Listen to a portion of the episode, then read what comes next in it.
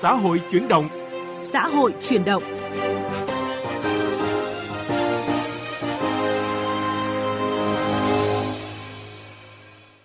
Các biên tập viên Minh Khánh và Thu Trang kính chào quý vị thính giả đang nghe chương trình Xã hội chuyển động.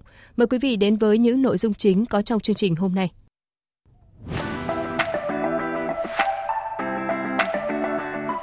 Hy vọng gì về cuộc chiến giành lại vỉa hè cho người đi bộ khi thành phố Hồ Chí Minh, Hà Nội xem xét thu phí vỉa hè trong tháng 1 tới đây?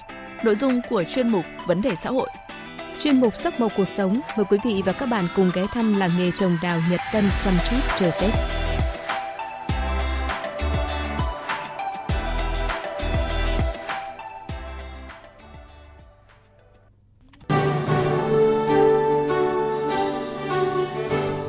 Vấn đề xã hội.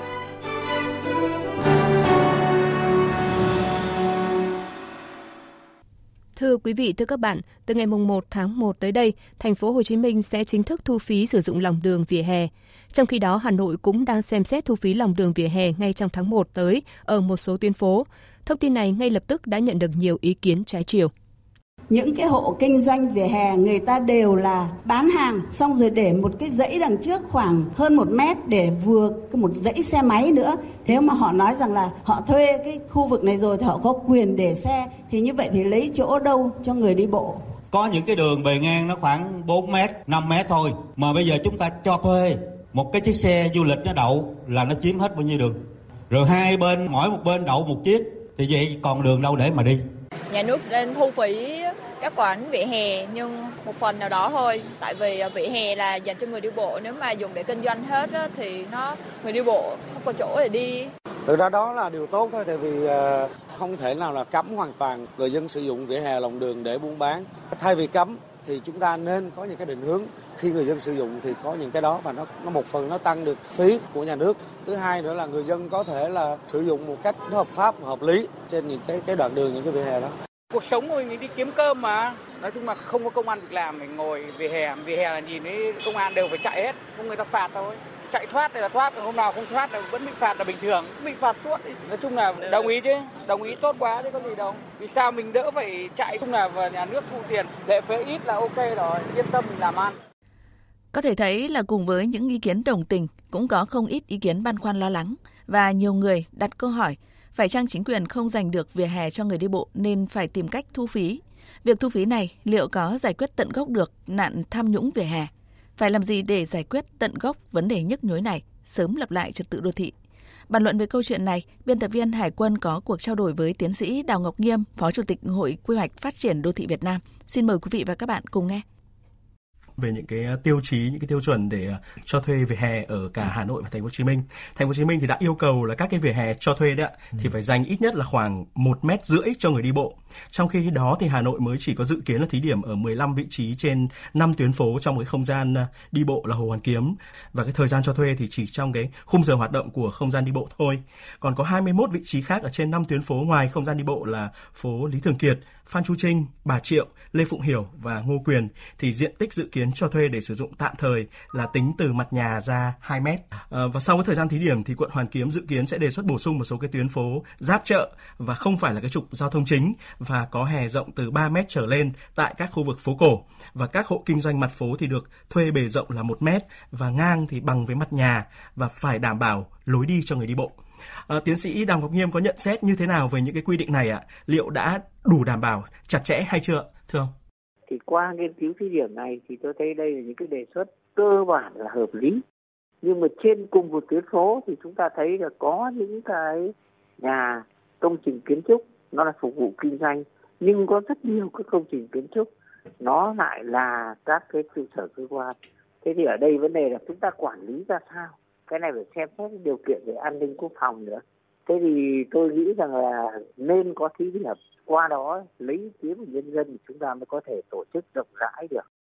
Dạ vâng, à, nếu như mà thành phố Hồ Chí Minh đã tiến hành kẻ vạch vỉa hè và cũng quy định rất là rõ là vỉa hè cho thuê đấy thì phải dành tối thiểu là một mét rưỡi cho người đi bộ thì thành phố Hà Nội chỉ có một cái yêu cầu khá chung chung là đảm bảo lối đi cho người đi bộ thôi cũng đã có không ít người e ngại là đây sẽ trở thành một cái kẽ hở để các cái hộ kinh doanh đã bỏ tiền ra thuê vỉa hè thì sẽ không ngại lấn chiếm nhiều hơn và đẩy lối đi của người đi bộ xuống lòng đường như là một cái hiện trạng rất phổ biến hiện nay cũng có không ít người đặt một cái câu hỏi là phải chăng cũng bởi chính quyền có phần bất lực đã không giành được vỉa hè cho người đi bộ cho nên mới phải tìm cách thu phí. À, tiến sĩ Đào Ngọc Nghiêm có lý giải như thế nào về à, thắc mắc này ạ?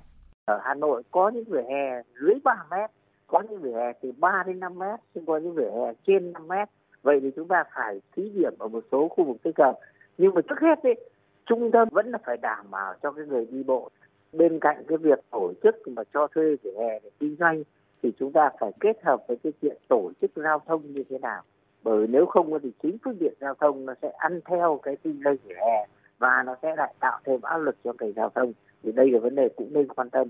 Dạ vâng, thực tế tại à, Hà Nội thì đã cho thấy là sau à, 9 tháng chúng ta ra quân lập lại trật tự về hè lòng đường thì cũng đã có những chuyển biến tích cực trong những ngày đầu ạ. Thế nhưng mà đến nay thì à, không chỉ về hè ở nhiều nơi bị lấn chiếm trở lại làm nơi kinh doanh mà ngay cả lòng đường ở nhiều nơi cũng bị biến thành những cái chỗ trông giữ phương tiện trái phép. Vâng, tiến sĩ Đào Ngọc Nghiêm có suy ngẫm như thế nào về cái thực trạng đánh chống bỏ rùi, bắt cóc bỏ đĩa và như chưa hề có cuộc gia quân tại Hà Nội ạ? Ở đây thì chúng ta phải nói rằng là là người đã chứng kiến cái việc khai thác vỉa hè của Hà Nội trong rất là nhiều các đợt. Chúng ta tổ chức ra những sự kiện lớn, sau đó không có cái giám sát. Thế thì lần này chúng ta phải tăng cường giám sát và có một cái biện pháp quản lý cho nó thích hợp ra. Thế nhưng mà qua đây chúng ta phải rút ra được cái bài học là đôi khi chúng ta chưa nhận diện được đầy đủ tính chất của cái vỉa hè của thủ đô Hà Nội như thế nào. Nó rất đa dạng, không như chỉ quy mô mà nó còn chức năng và nó gắn kết với người dân như thế nào, thì tôi cho là đây cũng là một cái lần nữa để chúng ta thí điểm. Nhưng mà trên cơ sở này chúng ta phải quản lý thường xuyên và phải có cái phân công phân cấp rõ ràng, chứ không thể chỉ giao chung chung cho chính quyền địa phương được. Mà cái này phải có cái sự tham gia của người dân thì mới có thể có hiệu quả được. Thì đây là cái bài học kinh nghiệm của suốt, có thể nói là gần hai chục năm vừa qua chúng ta rất nhiều đợt tổ chức rồi, sự kiện rồi, nhưng mà không thành công thì lần này chúng ta cũng nên rút kinh nghiệm là phải có cái phân công, phân cấp rõ ràng và đặc biệt là phải tổ chức các cái ban giám sát của cộng đồng dân cư thì nó mới có thể phát huy được hiệu quả cho cái giai đoạn tới được. Dạ vâng và cũng có một số quan điểm cho rằng là cái nỗ lực giành lại về hè cho người đi bộ sở dĩ nó chưa đạt được kết quả như là kỳ vọng là còn bởi cái sự trồng chéo và thật sự là nó đã đụng chạm đến quá nhiều các cái nhóm lợi ích từ của người dân cho đến cả một số cán bộ. Thưa tiến sĩ Đào Ngọc Nghiêm ạ đúng là như thế đấy. Vậy hiện nay là, là chúng ta cứ nhìn trên vỉa chúng ta sẽ thấy có là rất nhiều các cái cơ quan quản lý. Thì đây là một vấn đề mà luật đất đai sửa đổi đang trình quốc hội vừa qua mà chưa thông qua được cũng có một trong cái vướng mắc là quản lý không gian công cộng giấy tờ chứng nhận quyền sử dụng các cái không gian công cộng ví dụ như vỉa hè giao thông. Thì đây cũng là một cái mà vấn đề mà tồn tại trong cái sửa đổi luật đất đai vừa rồi chúng ta thấy. Thế thì hy vọng rằng là à, qua cái nghiên cứu của Hà Nội và nhất là khi mà xong cái luật đất đai được Quốc hội thông qua thì chúng ta sẽ có cái hành lang pháp lý nó vững chắc hơn và từ đó thì chúng ta sẽ tăng cường giám sát thì mới có thể thành công rực rỡ được. Dạ vâng, và cũng có thính giả thì cũng rất là thẳng thắn cho rằng là trong lúc đã quá mệt mỏi chờ đợi chính quyền giành lại vỉa hè cho người đi bộ thì cái quyết định cho thuê vỉa hè và lòng đường đấy ít ra nó cũng đem lại một cái khoản à, ngân sách đáng kể thay vào chảy vào túi một số cá nhân thì ờ, sẽ đóng góp vào ngân sách và thành phố Hồ Chí Minh cụ thể là có ước tính là sẽ thu về được khoảng 1.500 tỷ đồng một năm từ việc cho thuê vỉa hè và lòng đường. đây liệu đã là một cái sự quy đổi xứng đáng hay chưa hay cũng chỉ là một cái giải pháp tình thế kiểu như là có còn hơn không thưa tiến sĩ Đào Ngọc Nghiêm ạ? Tôi xin nói lại thế này, văn hóa ẩm thực vỉa hè là cái bản sắc riêng của Hà Nội. Tôi nói ngay như cái quy hoạch năm 1995 khi lập quy hoạch khu phố cổ thì bạn bè của nước ngoài và chính các chuyên gia trong nước chúng ta đã đặt ra vấn đề cho kinh doanh vỉa hè để giữ gìn bản sắc của khu phố cổ Hà Nội. Thế nhưng mà thực chất ra chúng ta vẫn không phân công phân cấp quản lý được và đặc biệt là mối quan hệ giữa cái giao thông mối quan hệ giữa không gian công cộng với không gian riêng tư của từng công trình kiến trúc thì hiện nay vẫn đang rất là phức tạp. Thế cho nên tôi cho rằng là thế này, đối với Hà Nội bên cạnh cái việc khai thác vỉa hè thì chúng ta cũng nên chọn một số các cái tuyến phố trung tâm có nhiều khả năng để chúng ta tập trung nhau lại. Thì để vừa là khai thác được cả lòng đường vỉa hè, nhưng mà vừa giữ được cái văn hóa bản sắc, tức là kinh tế vỉa hè của Hà Nội đi. Ở đây là cái rất đặc trưng của Hà Nội. Thì đây là vấn đề cần có tầm nhìn rộng hơn, thì chúng ta mới có thể đạt được cái yêu cầu.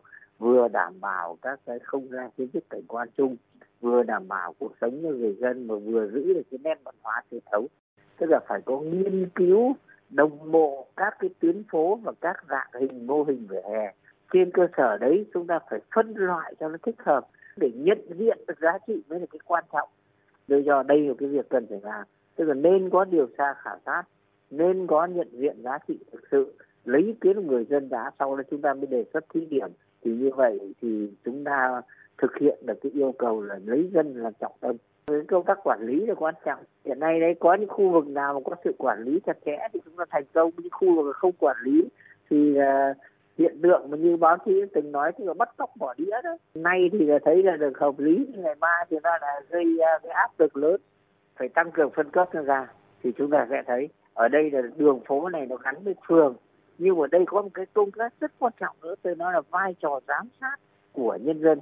Liền lên phát huy vai trò thì chúng ta mới có thể có cái giá trị thực sự giá trị hiệu quả mà có tính thực tiễn cao được Dạ vâng, xin được à, cảm ơn tiến sĩ Đào Ngọc Nghiêm, Phó Chủ tịch Hội Quy hoạch Phát triển Đô thị Việt Nam đã bàn luận cùng chúng tôi.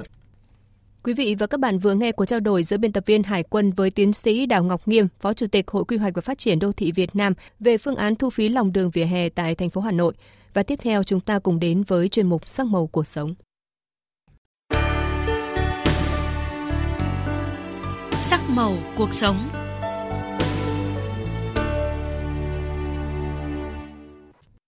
Quý vị và các bạn thân mến, đối với người Hà Nội, cành hoa đào vào mỗi dịp Tết đã trở thành một phần không thể thiếu và là món ăn tinh thần, mang tới không khí Tết rộn ràng, ấm áp hơn. Cũng vì lẽ đó mà vào thời điểm này, người trồng đào Nhật Tân ở quận Tây Hồ đang bận bịu hơn với công việc chăm sóc những gốc đào để đào có thể ra hoa đúng thời điểm Tết Nguyên đán, phục vụ nhu cầu của người dân thủ đô và các vùng lân cận. Những ngày cuối tháng 12, cái rét ngọt buốt da thịt của miền Bắc cũng không cản được bước chân của người trồng đào. Khoác lên mình bộ quần áo bảo hộ lao động cùng một chiếc áo gió nhẹ, chân đi đôi ủng. Từ sáng sớm tinh mơ khi còn chưa rõ mặt người, ông Nguyễn Văn Khoa đã có mặt ở vườn đào, xăm sắn đẩy chiếc xe, chở đất mới vun cho từng gốc đào. Ông Khoa lý giải, đây là một công đoạn trong nhiều công đoạn cần thiết để cây phát triển mạnh và ra hoa theo ý muốn. Nào phải có mặt, nắng mưa ra đây sửa sang, bấm biếc là tuốt lá thôi nữa. Nó là có thói quen đấy. Cả hàng mấy trăm gốc đào như này mình làm cả một năm rồi. Dốc sức cho mấy ngày Tết, ra riêng cái Tết xong có thể nghỉ ngơi. Nằm ven sông Hồng, vườn đào Nhật Tân được biết đến là nơi trồng đào lâu năm và có tiếng nhất ở miền Bắc. Theo các chủ vườn, để chuẩn bị cho vụ đào Tết Nguyên đán Giáp Thìn 2024, ngay từ tháng 10 âm lịch, các chủ vườn đã phải chú trọng vào công việc vun gốc, cắt tỉa, tuốt lá, uốn cành, làm sao để cây có thế đẹp và ra hoa đúng dịp Tết. Những ngày cuối năm không khí càng hối hả tất bật hơn. Chị Phạm Thị Hạ, một người dân cho biết, dù bận bịu nhưng ai cũng nỗ lực vì hướng đến cái Tết có thêm nguồn thu từ bán đào. Thì cũng phấn khởi, chúng tôi cũng muốn làm những cây đào đẹp để cho khách có thể hài lòng. Thế nếu mà thuận thời tiết thì cũng có thể được 6-70 gốc. Dù nhiều năm qua, các địa phương ven Hà Nội cũng đã hình thành nhiều vùng trồng hoa đào cung cấp cho nhu cầu của người dân mỗi dịp Tết đến xuân về. Vậy nhưng, hoa đào Nhật Tân vẫn có một chỗ đứng riêng, đặc biệt trong lòng mỗi người con đất Hà Thành xưa và nay. Với hai loại chủ đạo là đào phai và bích đào, không phải nơi đâu cũng có thể có được những cánh đào dày dặn và sắc thắm như đào Nhật Tân. Đất ở đây ấy, thứ nhất là cái đất ở trong đồng thứ hai là cái đất ngoài bãi này nếu như mà để mà chuyển đi xa để nó làm ở xa đào nó lại là không không đẹp mà thậm chí là có khi là không được nếu như thuê xa xa ấy thì làm là không được vì nó không hợp cho cái đào lắm từ lợi thế cảnh quan của Hồ Tây và một số điểm đến như công viên nước Hồ Tây, thung lũng hoa Hồ Tây cùng làng nghề trồng đào truyền thống nổi tiếng hàng trăm năm qua, khu du lịch Nhật Tân tại phường Nhật Tân, quận Tây Hồ, Hà Nội vừa được Ủy ban nhân dân thành phố công nhận là khu du lịch cấp thành phố. Đây chính là niềm tự hào và cũng là cơ hội, là động lực để đào Nhật Tân nói riêng và nhiều điểm đến của khu du lịch ngày càng phát triển, thu hút đông đảo du khách. Nội dung vừa rồi cũng đã kết thúc chương trình xã hội chuyển động hôm nay. Các biên tập viên Thu Trang và Minh Khánh xin kính chào tạm biệt quý vị và các bạn. Hẹn gặp lại quý vị và các bạn trong các chương trình sau.